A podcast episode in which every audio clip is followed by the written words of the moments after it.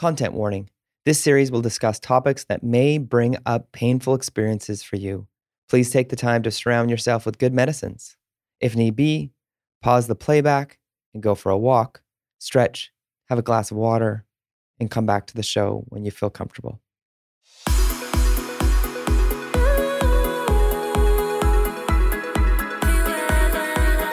Welcome to the Métis Speaker Series. I'm your host, Darian Kovacs. On this podcast series, we will be exploring learning, healing, and rebuilding within the Métis community. Our goal is to create awareness of and generate discussion about Métis issues, as well as how to heal from and move forward in a healthy way.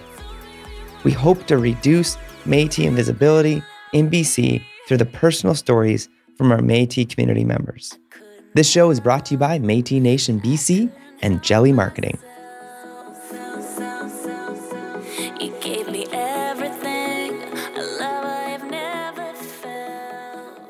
Just to get started, Cassidy, do you want to introduce yourself and tell me a bit about what being Métis means to you? Yeah, absolutely. So, first of all, thank you so much for having me on the show. It's an honor to be featured on a podcast back in my home province. And so, to the listeners, my name is Cassidy Caron Tansay. My family is Metis. I come from the Boucher family from St. Louis, Batoche, or St. Louis, Saskatchewan, and Batoche, Saskatchewan is where my grandfather is from, the Caron side of the family.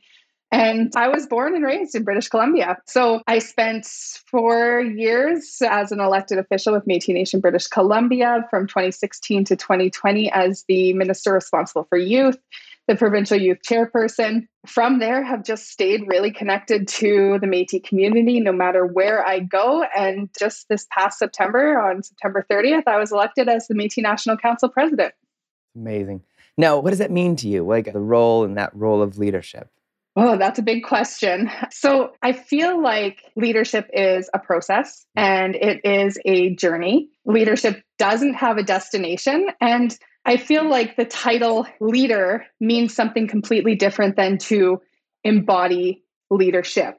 And so, what I mean by that is that I firmly believe that in order to encompass leadership, an individual has to be open to a continuous journey of learning, evaluating, adapting. And so, in this way, I don't think that one person can truly encompass leadership on their own.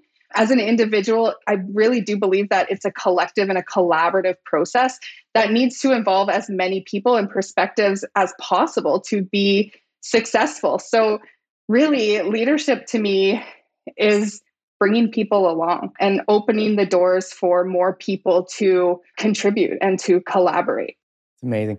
So those that are watching the show, listening to the show, maybe really new to the, the Métis world and Métis community, and maybe they're on their journey to becoming a citizen, and maybe those that have been citizens for a very long time. Maybe explain to us kind of like how that kind of structure or ecosystem works when it comes to the leadership that you're the leader of. What you, yes. who are you leading?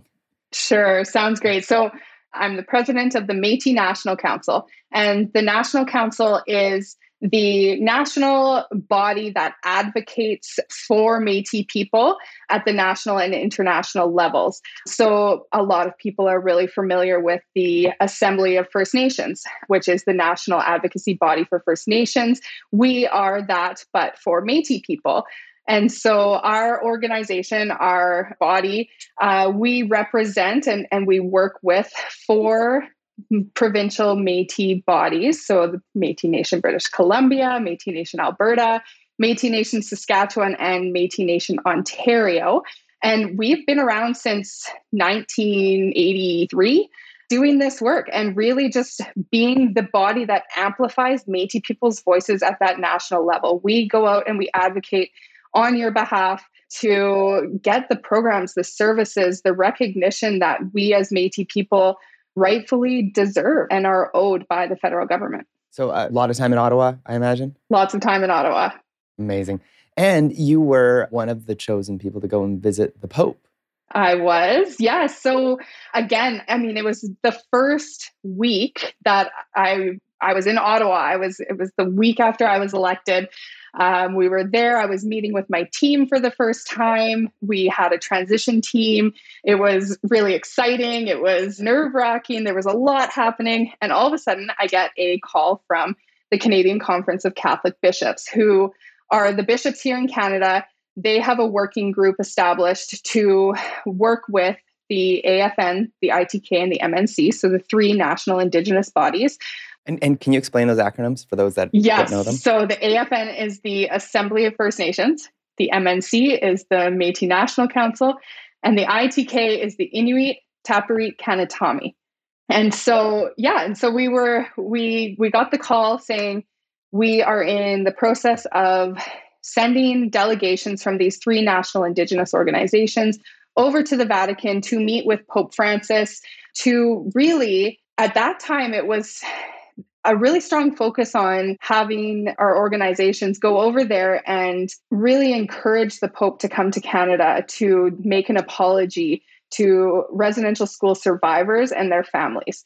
And so that was exciting. And so we learned about the opportunity. We went to our governing members, so the the presidents that uh, I get my mandate from in BC, Alberta, Saskatchewan, and Ontario, came up with a process to understand who will best represent the Metis Nation as a whole to go over to the Vatican.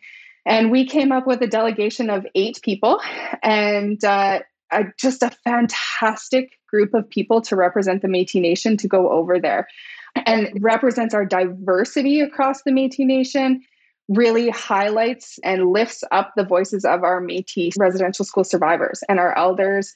And I'm just so honored to be able to work with all of them.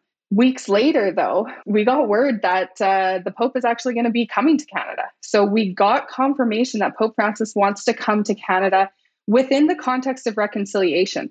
So that has shifted slightly our purpose for going over to the Vatican. And we're really now focused on bringing the stories of the Metis Nation to Pope Francis so that when he comes to Canada, he understands who we are. He understands our unique experiences, our survivors' unique experiences with residential school, and our, our community's experiences with colonization and intergenerational trauma so that he can come here and we won't have to brief him while he's here. He can really spend that time in our communities with our people, with our survivors and their families. And so that's the work that we're setting off to do at the end of March.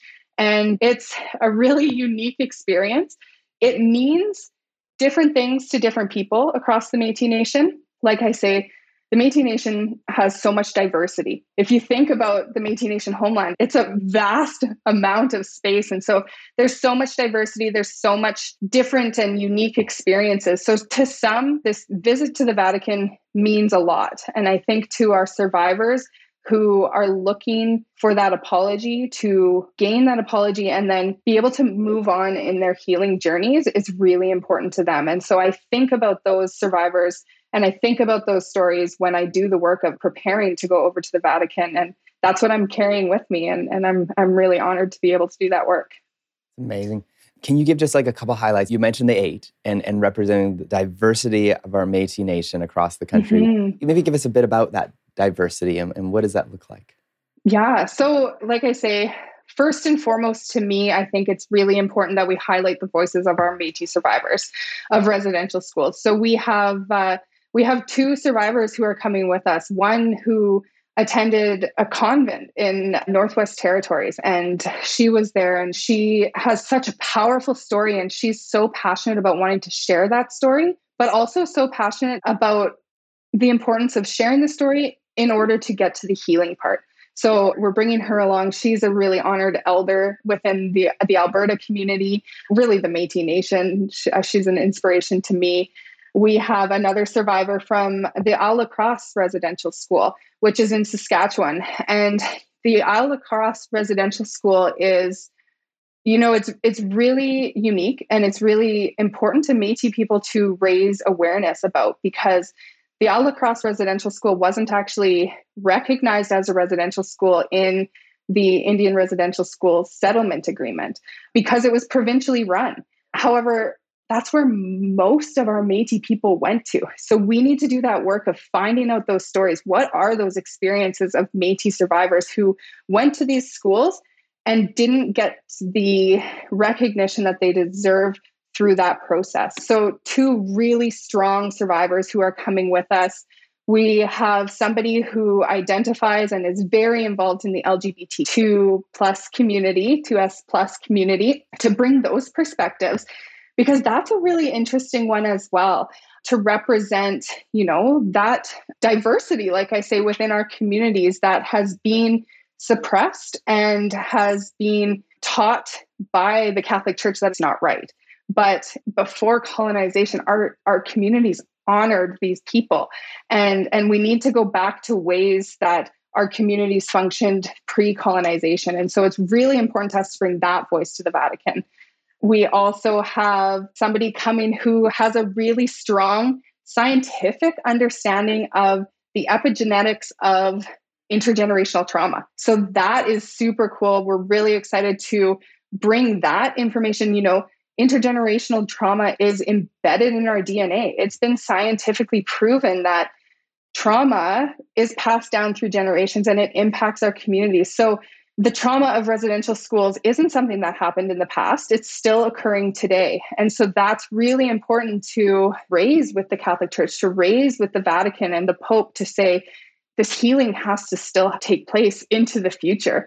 And then we have some really great community members, community historians who are able to help us tell the stories. We also have an elder coming along who speaks Michif. So he's doing some work, well, he's doing tons of work to promote the Michif language across the Metis Nation. And so we're bringing him to show our culture and our traditions and our language. It's not lost. It wasn't fully taken away from us. It's there for us to go back and to reclaim, to pick up.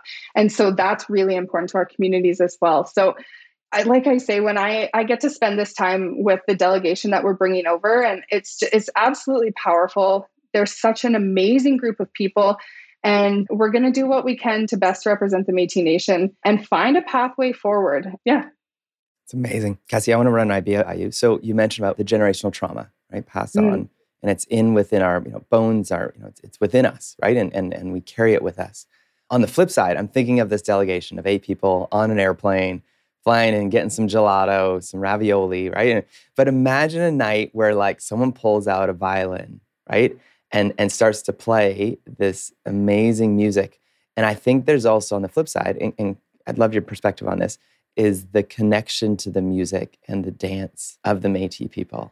Uh, you're spot on, absolutely that was one of the things that we thought about early on was how do we bring our music into this? And also how do we bring the perspectives of young people into this? And so next week i'm going to be meeting with the presidents of each of the youth councils. So the youth council in bc and across the homeland to ensure that their perspective is included. But uh, also on top of that young people are doing such incredible work in reclaiming our traditions and and these practices. And we have such talented Métis youth fiddlers. Brianna Lizotte. I don't know if the listeners have heard her music, but I will give her a shout out right now. Go check out her music. She is such a talented fiddle player. So we're going to bring the music of our Métis youth fiddle players over there and play it in the background while our elders are doing their prayers while we're at the Vatican to really highlight the work that our young people are doing in reclaiming these ways and showing the strength of our culture through music as well. And when the fiddle music plays, people jig. and so people could be jigging there. I know one of the elders and, and survivors who we're bringing over there, she is a passionate jigger. And uh, if she hears that fiddle music, I'm sure she's going to be jigging. So, yeah, those cultural practices are so important. And to highlight the strength of our people through these practices while we're over there, I think is going to be really powerful. I wonder if you went to a Mumford and Sons concert or a Great Big Sea concert, and there's all these people who have yet to discover that they're Métis, but then you watch for them at the concert dancing and jigging and realize, all right, there they are, there they are. Let's find them. hey, let's check out your background. You might be part of this amazing nation and family. Totally. Anytime I hear fiddle music, I was just on the phone with an elder right before this, and uh, uh, she's just getting over a little bit of sickness. And she said, You know, I'm feeling really good today, though. So good I could get up and do the Red River jig. And I said, Well, maybe you should rest a little bit more. I said, Maybe you just do that jig in your seat and just sit down and just move your feet. And she goes, Oh, I always do. And I find it the same way that, you know, whenever there is fiddle music playing, people are, they're jigging away in their seats and they'll get up and dance. And yeah, absolutely. Awesome. So, leadership analysis, the pre world where you could travel a lot easier, and then the post discovery of Zoom and the efficiency of Zoom. What are your thoughts as, as a national leader? Is there benefits to Zoom, or has there been more like Zoom fatigue that you've been feeling?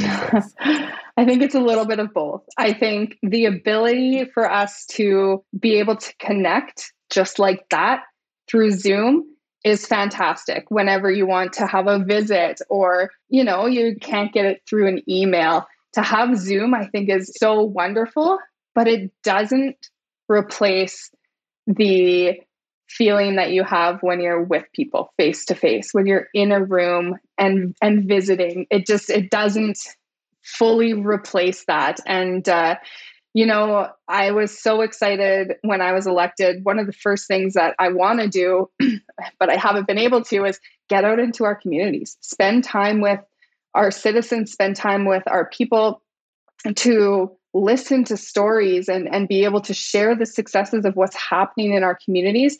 And uh, COVID has put a stop at that because, of course, we're not traveling right now. We need to keep our community safe. We need to keep our elders and our knowledge keepers safe.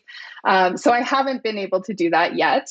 Um, I am holding out hope that uh, we'll get over this soon. And uh, of course, where all of our people are getting vaccinated as best as possible. And hopefully, we can uh, flatten these curves and, and get back out into our community because spending time with people, spending time with people out on the land, you can't replace that. You can't do that on Zoom. But I am really grateful for Zoom to be able to have abilities to visit wherever you are. Amazing. Now, I don't want to nurture any sort of like Toronto Maple Leafs, Vancouver Canucks vibes, but do you see a difference in like Métis people who have settled maybe in Ontario versus BC, maybe versus Alberta?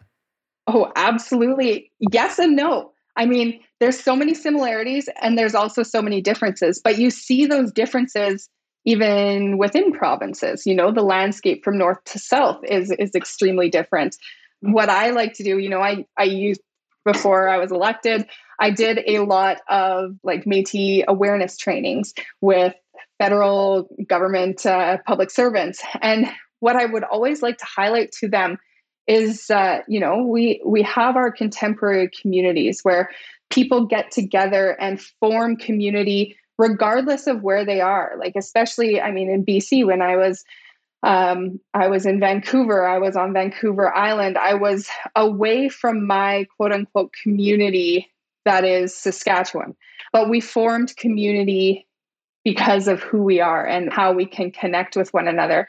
And so we have these contemporary communities, but there are also still very much alive our historic communities, especially those in like northern Saskatchewan Pine House um, and and Alberta and in Manitoba.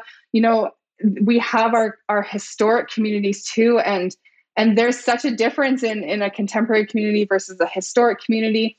But there's the similarity of knowing who we are as Métis people, and we all belong to the one nation.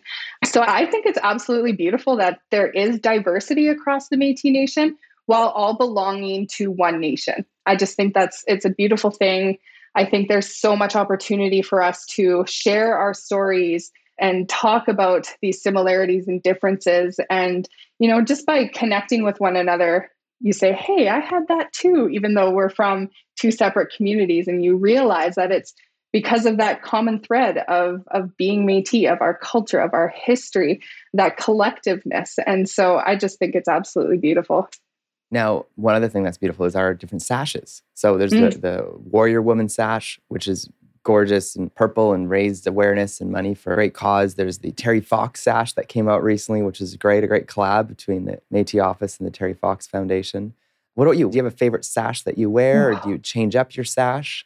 I change up my sash on the daily. If I could show you my closet right now, I have hangers full of different sashes, and all of them have really different meanings historically there are different stories behind the sashes. Like if you've seen the Dark Times sash, it's a sash that has, it's predominantly black and it represents the dark times that our ancestors went through when they were fighting for our inherent right of being and doing and knowing. And so there's those traditional sashes that have these meanings behind them. And then there are those contemporary sashes that people are making, like you say, like the Sashing Our Warrior sash, which everything has a different meaning.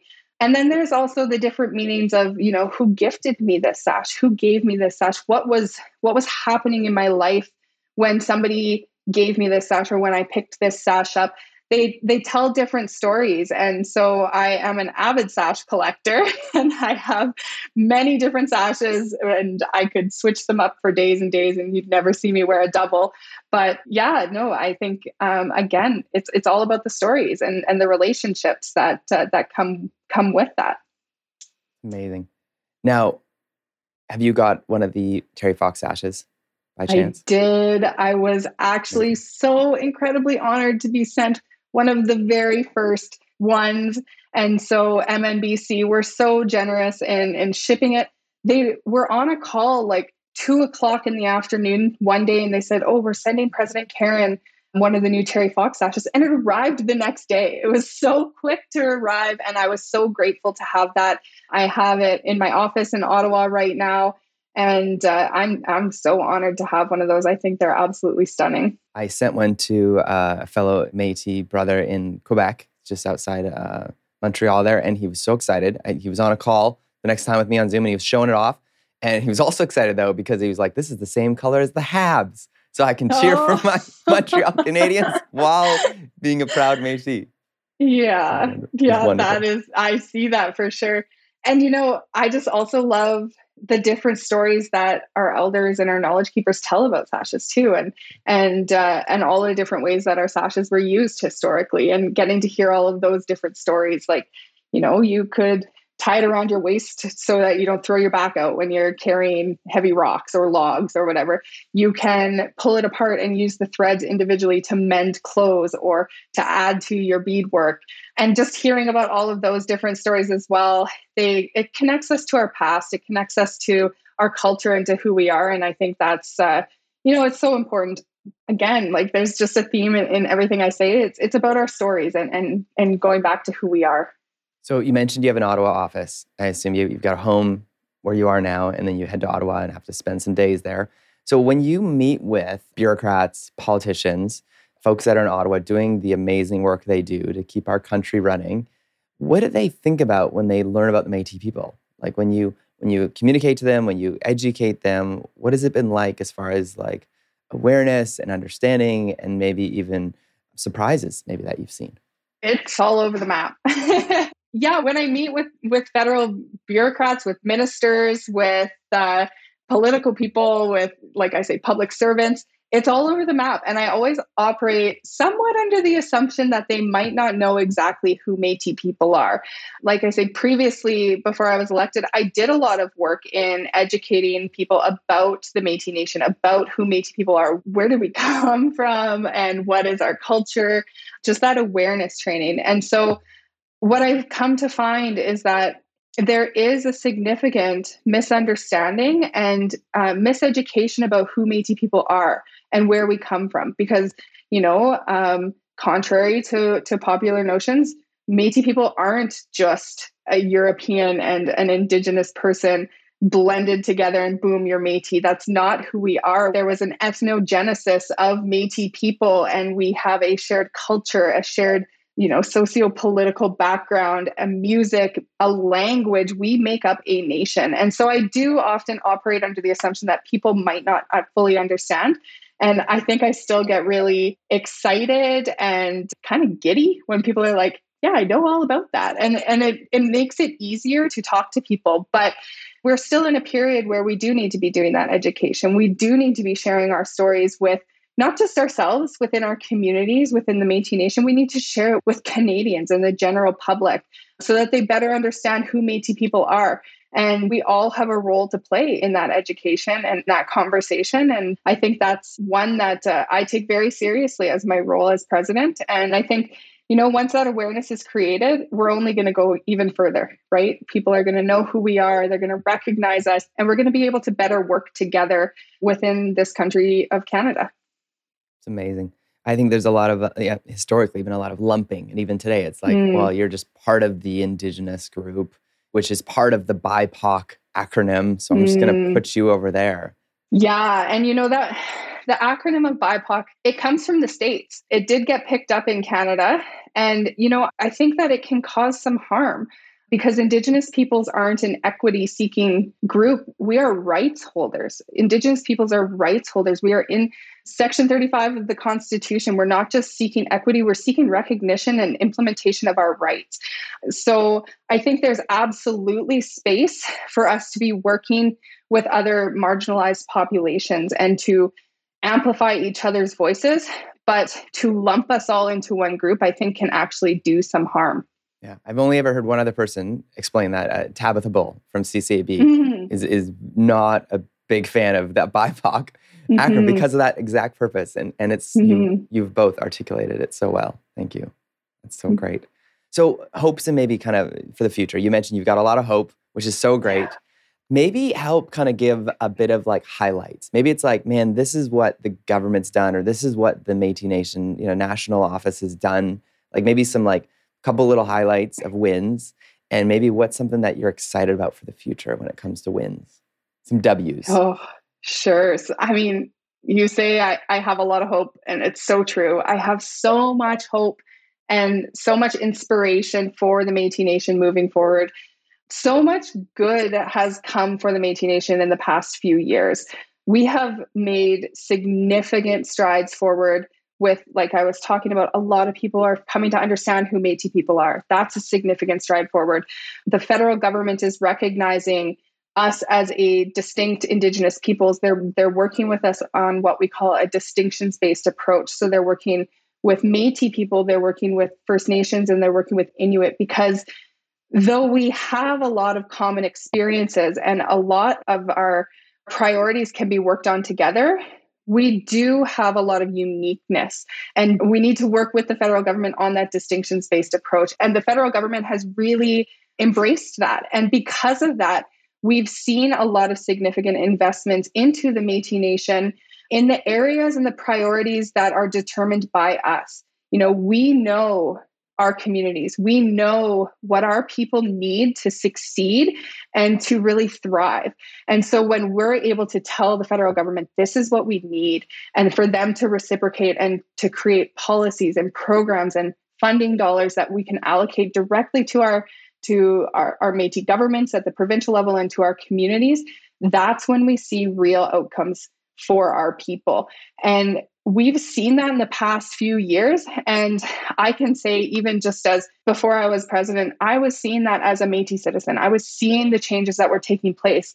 Of course, we have so much more to do, especially around the barriers that our people are still facing, like housing and healthcare and mental health, connecting our young people and all of our citizens to the land and to their culture. There's so much more that we can do but I also see so much more involvement of our people. Our Métis people want to be involved. They're craving that involvement and how they can contribute. And that's one thing as president that I am so thrilled to move forward. I recognize that our people are passionate and they have their own unique skills and abilities to contribute to the future of the Métis Nation. And I see my role as a facilitator. How can we create those opportunities for everyone to contribute whatever they want to? And and that's that's nation building. And that's the that's what we're doing right now. And that's what I'm passionate about. That's what I wake up every single day and think, okay, what are we going to do today? Who do we get to talk to today? Who do we get to create opportunities for?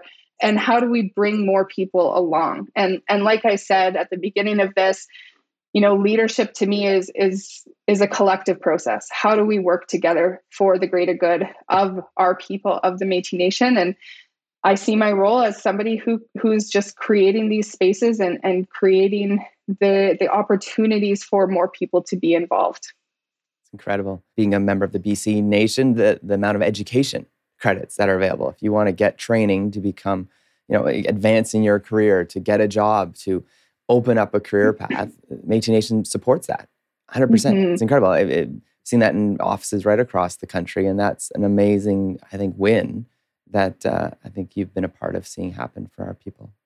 Mm-hmm. Definitely. So, being in leadership, tell me about your role when it comes to social media Like, you know, eh, eh, don't talk about you. You mentioned you have a big heart for young people. So, do you feel like you have to be have a presence on? You know, you know, like you want to be have a presence at different events and you want to travel again. But do you feel like you have to have a presence on like TikTok and Instagram and Twitter and LinkedIn and having to respond to people in all those arenas? Or what have you done kind of for your availability in that regard? Yeah. So fascinating. I mean, I'm so glad you asked that question. I was actually reflecting on this just a few days ago and I I was just thinking back to people who have got the Métis Nation to where they are today and thinking about the different experiences that each of our leaders have gone through. And I thought to myself, you know, like back in the day, Jim Brady, Harry Daniels, they didn't have social media, but they were still organizing and they were still meeting with people and representing to the best of their abilities. And now here I am as, as the president of the Métis National Council, and I have everything at my fingertips to be able to connect with so many different people. And the first day I was elected, I was like, okay, let's get a strong communications team in. We need to be able to create the pathways to communicate as best as possible the work that we're doing and also open up the pathways for um, our citizens through each of our governing members to be heard at, at, my level so that I can amplify their voices.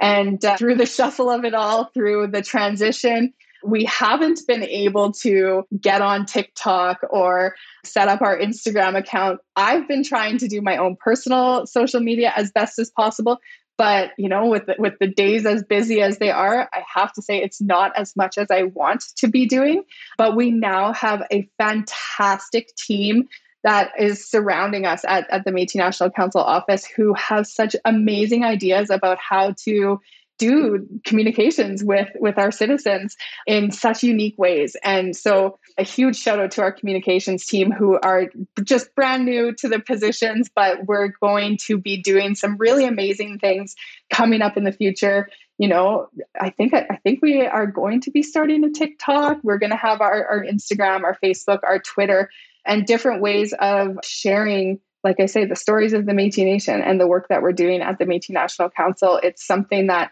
needs to be done to be transparent, to be accountable to our citizens. And I look forward to having all of that implemented in the coming months. Amazing. Cassidy, this has been an honor and a pleasure. I feel like we need to host you again on the show and, and share so much more about um, your experiences and the work you're doing. Thanks for joining Métis Voices, and we'll see you next time on the show.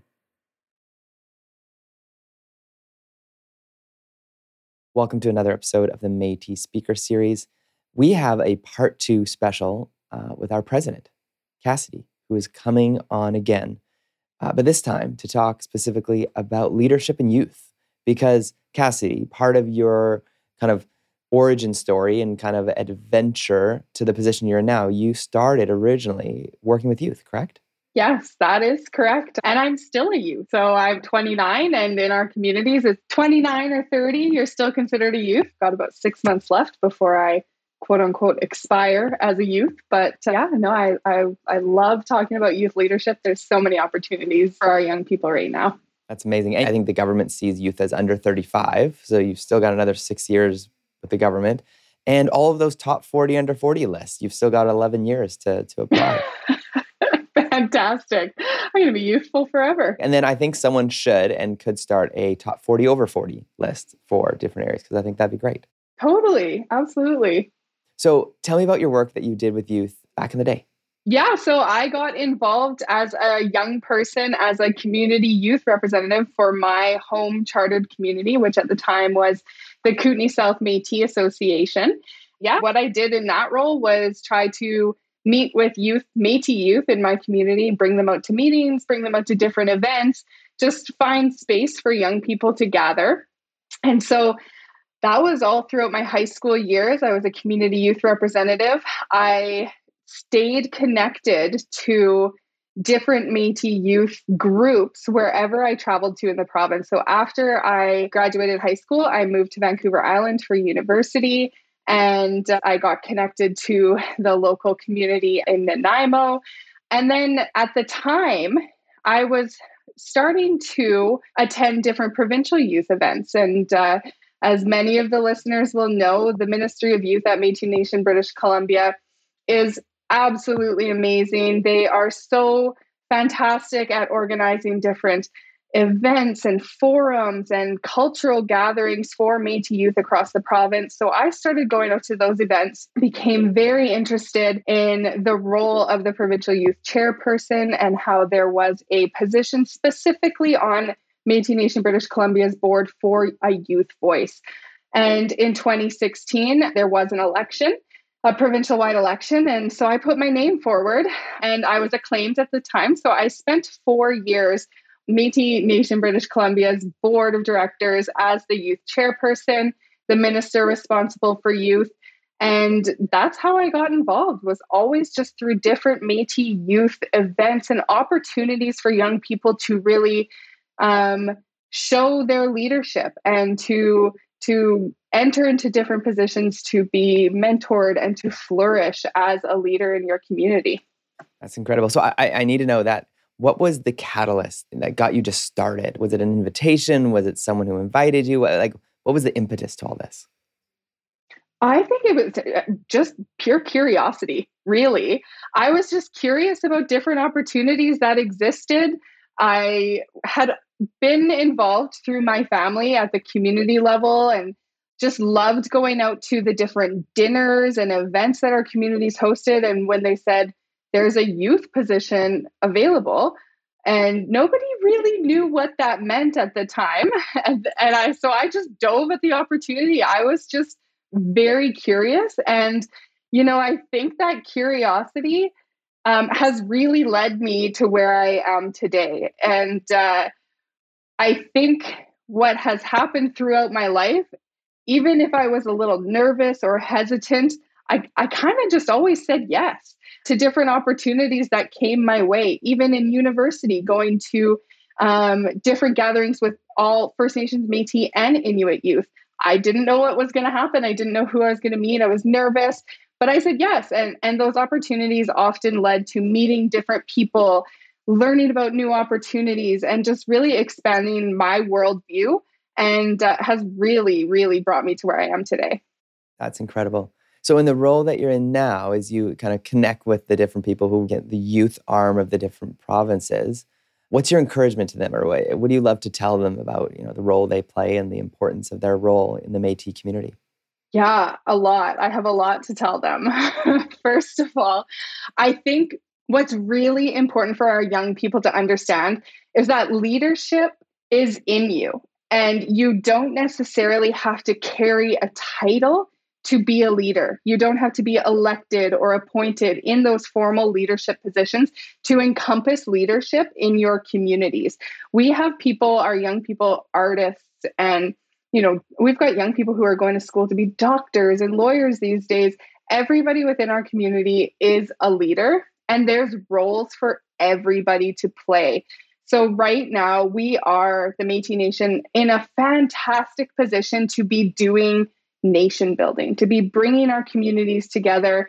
And there is space, no matter what you do or what you want to do, what you're passionate about, there is a role for you to play. And you can be and you are leaders in the Métis Nation right now. That's incredible. And, and, not to, you know, put you on the spot, but but to put you on the spot.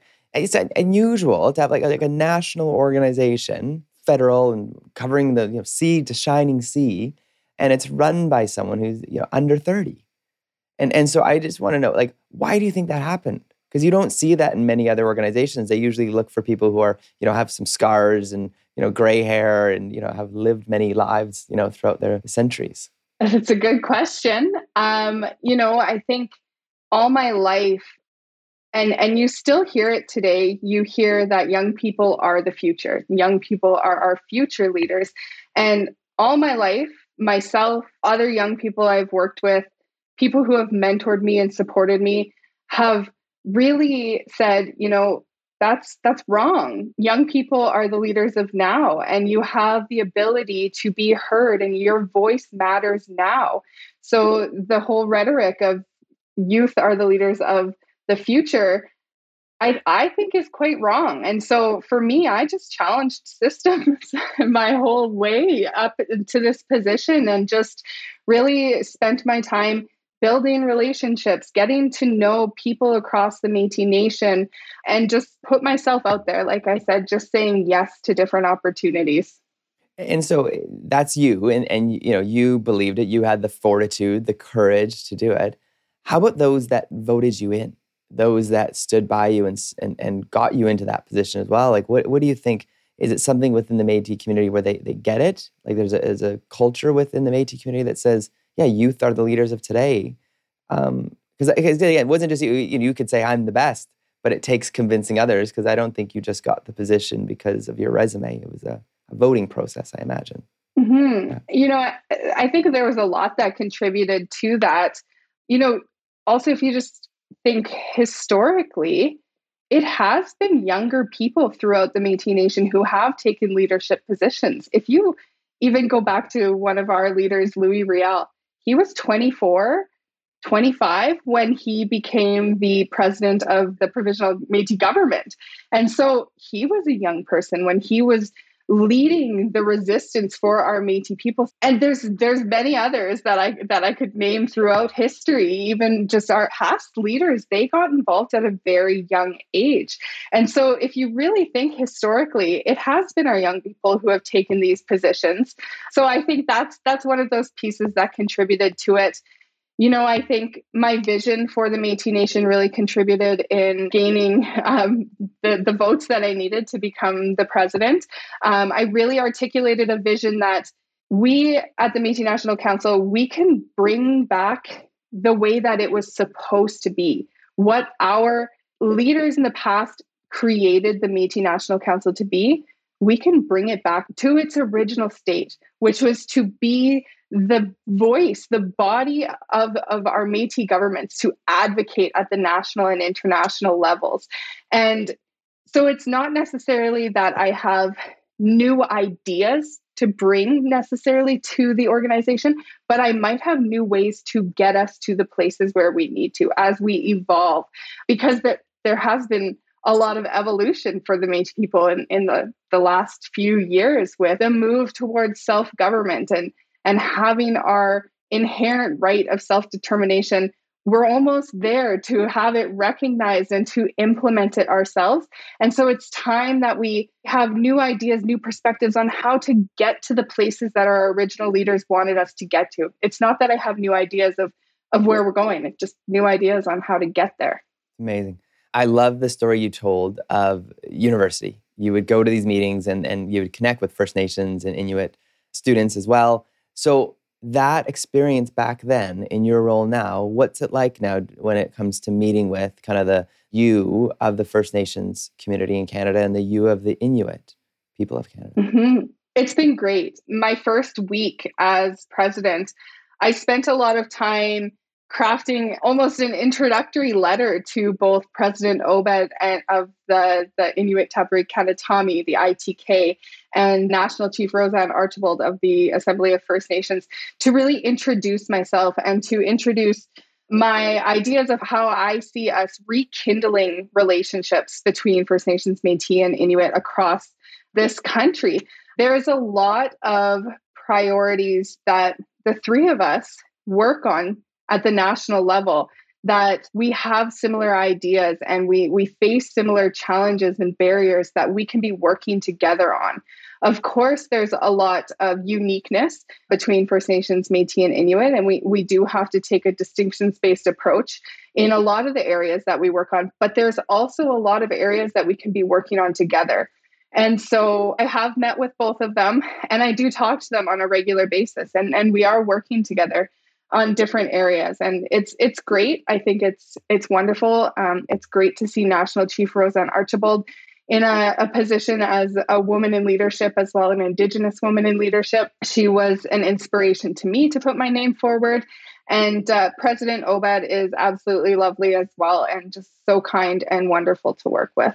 Amazing. I could just imagine the three of you meeting probably you'll be meeting in person more often in the future but meeting in a, like a, a beautifully decorated room and like you know you know kind of like a private you know kind of and, and just really getting to see those i think those really powerful visions and hopes for the future discussed and and kind of planned out and and i think the three of you together can really do some amazing work Mm-hmm. And, you know, as a youth in the position that I was at Métis Nation British Columbia, it was something that I heard from young people as well is that, you know, we need to be working with our First Nations and, and Inuit relatives as well.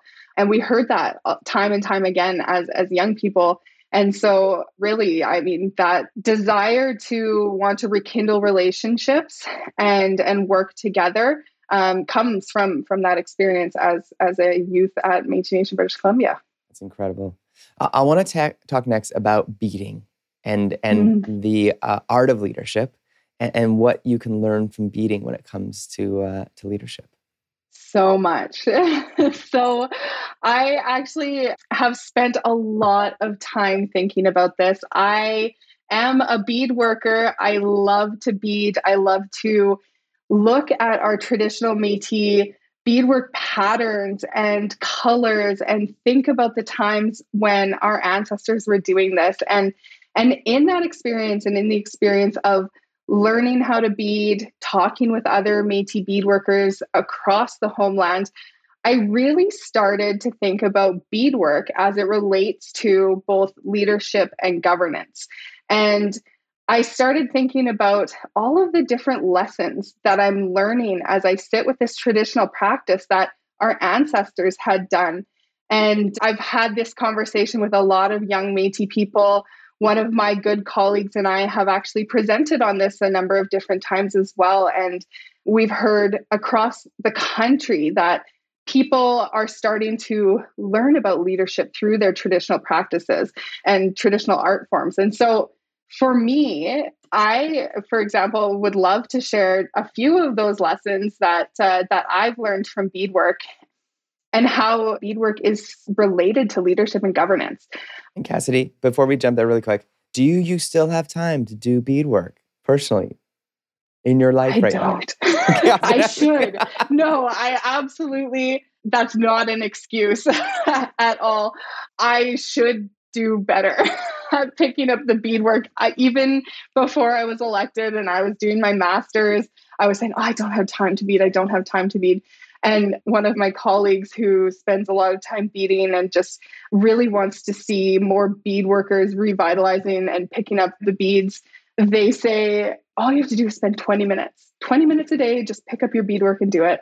And it's such a simple ask of me to do. And I just haven't done it and, and I feel terrible about it. But when I do sit down with beadwork, actually right before christmas i i beaded all of our staff a christmas ornament so i did find some time to do some bead work and i loved it it's it's so grounding and really calms me down and brings me back to my roots so i should find more time to do some bead work. thank you Fred. okay so lessons learned though from the world of beading and leadership yeah. So, one of those first lessons that I've learned from my beadwork is that we're always told by our elders and leaders that in order to know where we're going as a nation and as leaders, we need to know where we come from. We need to know a little bit about that history, about how our people are a people of resistance and how they've always been fighting for the ways that we want our rights to live a livelihood that we want. And so, in order to know where we're going, we need to know where we come from.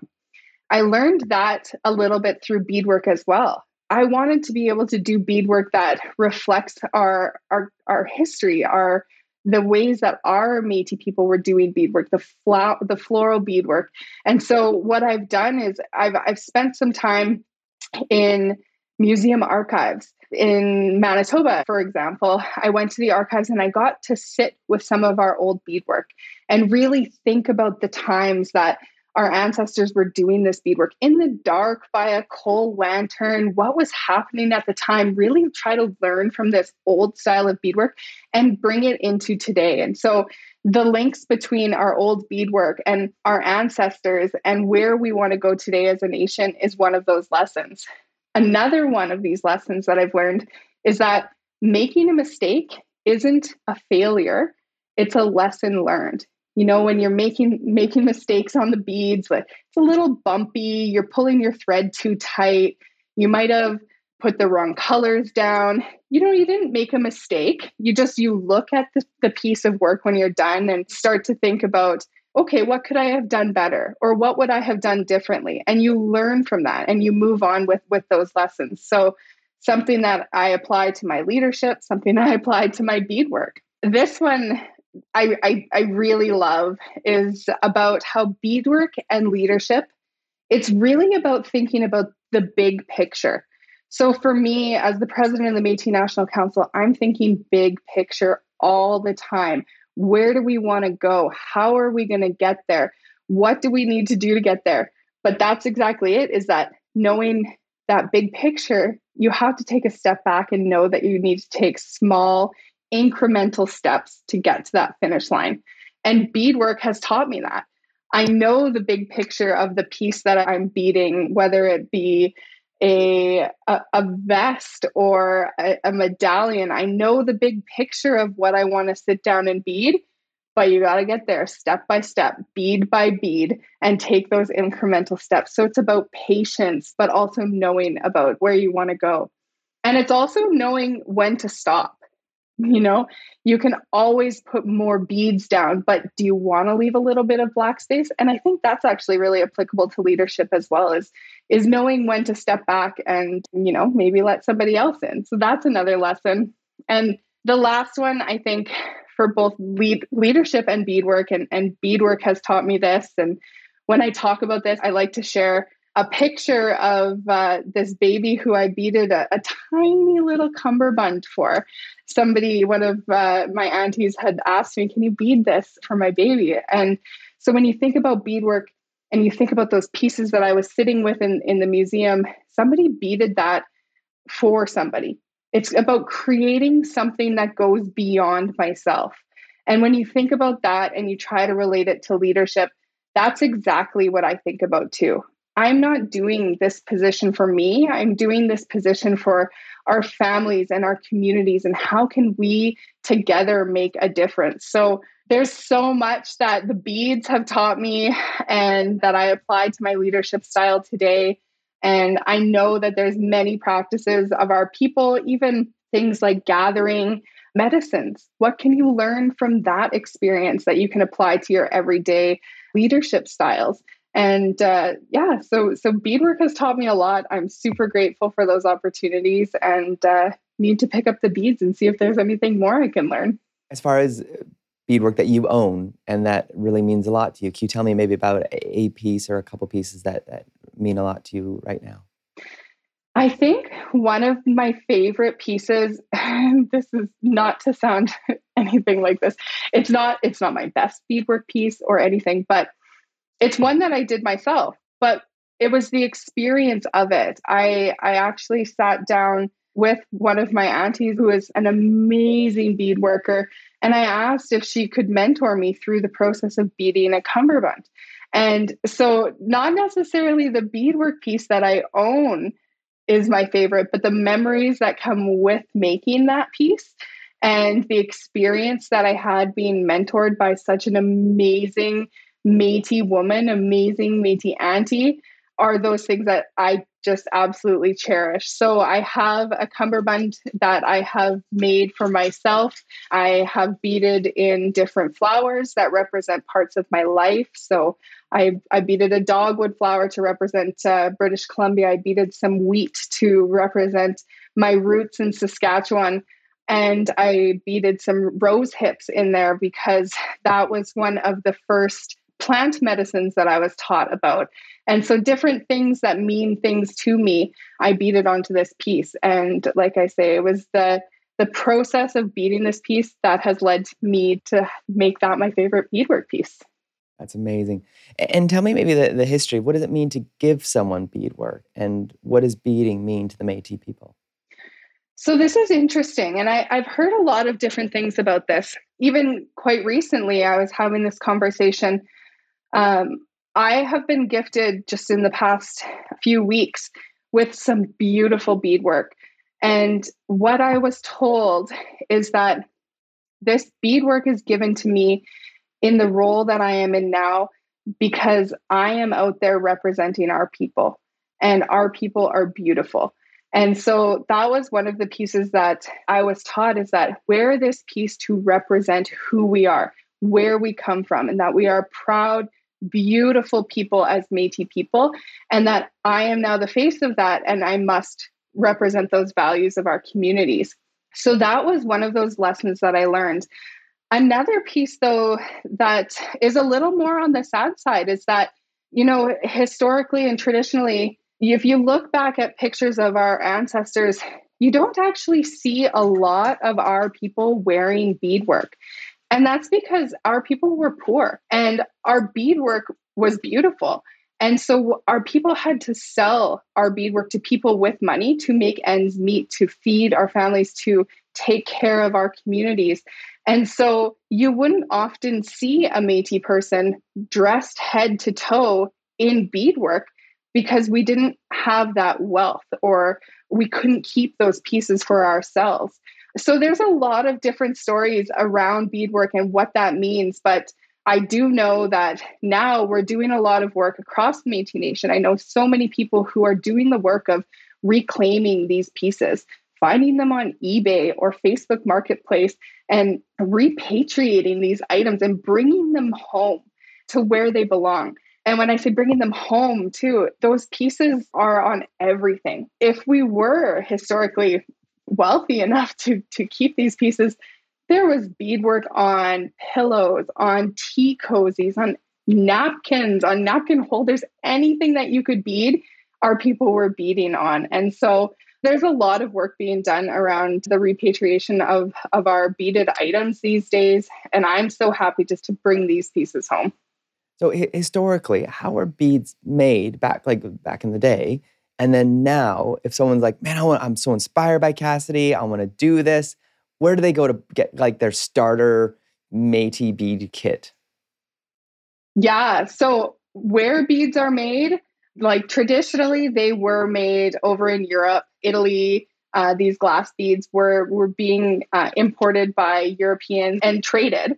And so that's how our people got our hands on, on, these beautiful beads, the glass beads specifically, those little tiny seed beads. Today, we're still finding uh, different ways to, to get our hands on those old beads because you can't replicate these colors anymore. And they're just so stunning. So there's different ways to now get your hands on these different beads. And sometimes it is by finding old, old pieces like uh, a Victorian style bag in an antique shop and taking it apart for those beads to then be able to do the old style beadwork of our Metis people. And then I also have heard that there are factories in Italy that are closing and they'll sweep up the beads that might have fallen on the floor. And you can buy the dusty old bags of these beads, clean them up, sort them. So there's still ways to get your hands on these antique beads, but you also absolutely don't need antique beads to do beadwork. You can get beads at bead stores all across the country. There's a lot of bead stores who are owned by Indigenous people, by Metis people, some places online. And one of the really great initiatives that the youth in Ontario were doing was putting together what they were calling bead kits. And so they are little mason jars with everything that you need to start your first beadwork project. And I believe that the the youth council in Ontario, the Métis Youth Council, is still making these beads, and you can still purchase a bead kit from the MNOYC.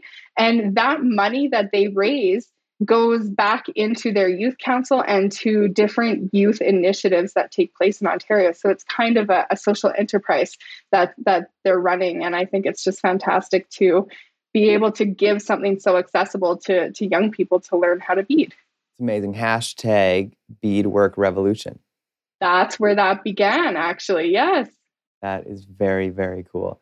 So I have a six year old and an eight year old daughter and a three i don't think my three year old could do it but my six and eight year old i think they're the right age to get started for sure yeah absolutely and i have seen younger kids learning with the bigger beads too so i wouldn't rule three years old out yet that is very very cool so cassidy thank you for being here today really appreciate it talking about leadership uh, your role as president what it took to get there the fortitude the courage so inspiring, I think, for so many others about what it means to be in a position of power. And I think you walk in a real sense of humility as well, which I think is so cool. You're so approachable And I think that's allowed for others to see you and and really hear why you were and are the perfect person to be in the role that you're in now. And those lessons you got from beading for leadership, very, very cool. I'm quite excited to see a uh, written version of this podcast episode and to see even possibly an infographic. That could be a great, beautiful infographic designed up of the lessons learned from beading. And I think that will continue to grow. I think you'll continue to see lessons learned in the beading process. Definitely. Yeah. Thank you so much. So, Cassie, any closing thoughts, remarks you want to leave our listeners? Always so many thoughts. Yes, yes. so much to say. I mean, my closing remarks would just definitely be out to our Metis young people in British Columbia and across the homeland. Just know that you are loved. You have a role to play. We need you in this process of nation building. Whatever it is you're passionate about, there's a role for you to play within the Metis Nation. I am so excited to see where we all can go with the Metis Nation in the future. Stick with what you're doing, build relationships, get to know one another, and dive into different opportunities that, like I say, they might scare you, but if you're passionate about it, I think just say yes and give it a shot. You never know where you're going to end up. Incredible. And I think we'll try to put in the show notes links directly to volunteer opportunities for youth at the different offices across in different regions across the country because I think that's the start, right? Is just to put yourself out there and to volunteer. Yeah, that's definitely one place to start. It's amazing. And and yeah, maybe a, an hour a month of advising or on a board or on a, you know, consultancy thing or kind of being a youth voice could turn into one day becoming the next president of the Métis national headquarters. amazing. amazing. Yeah. Cassie, where can people get a hold of you? If they want to follow you online, they want to reach out to you, they want to kind of continue to hear these inspiring stories and, and inspiration, where where can you, where where you spend your days outside of in real life?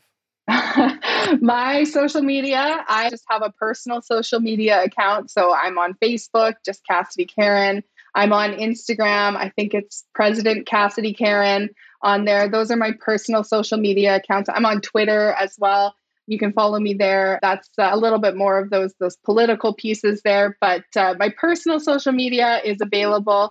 And then also, you can always find out what's happening at the Metis National Council through our Metis National Council social medias and our website, which is going to be launched a, a relaunch of our website likely in March or April this year. So, lots, lots coming down the pipes. It's very exciting. Cassidy, thanks for joining us again. Thanks, Darian. This has been the Métis Speaker Series podcast. I'm Darian Kovacs. Thanks to Métis Nation BC for making this possible, with funding provided by the Civil Forfeiture Office's Indigenous Healing Stream. You can listen to all of our episodes, learn more about the podcast, and sign up to the Métis Nation of BC newsletter to stay up to date on Métis news at métispodcastseries.ca. You can find out more about the music we're playing by Love Life by visiting SoundCloud at soundcloud.com slash luvlyfofficial, L-U-V-L-Y-F official, and link in the show notes for your convenience. Follow us on Apple Podcasts, Spotify, or your favorite podcast listening device. See you again soon. Mina Kawapa Mitten. Thank you, Marci, for listening.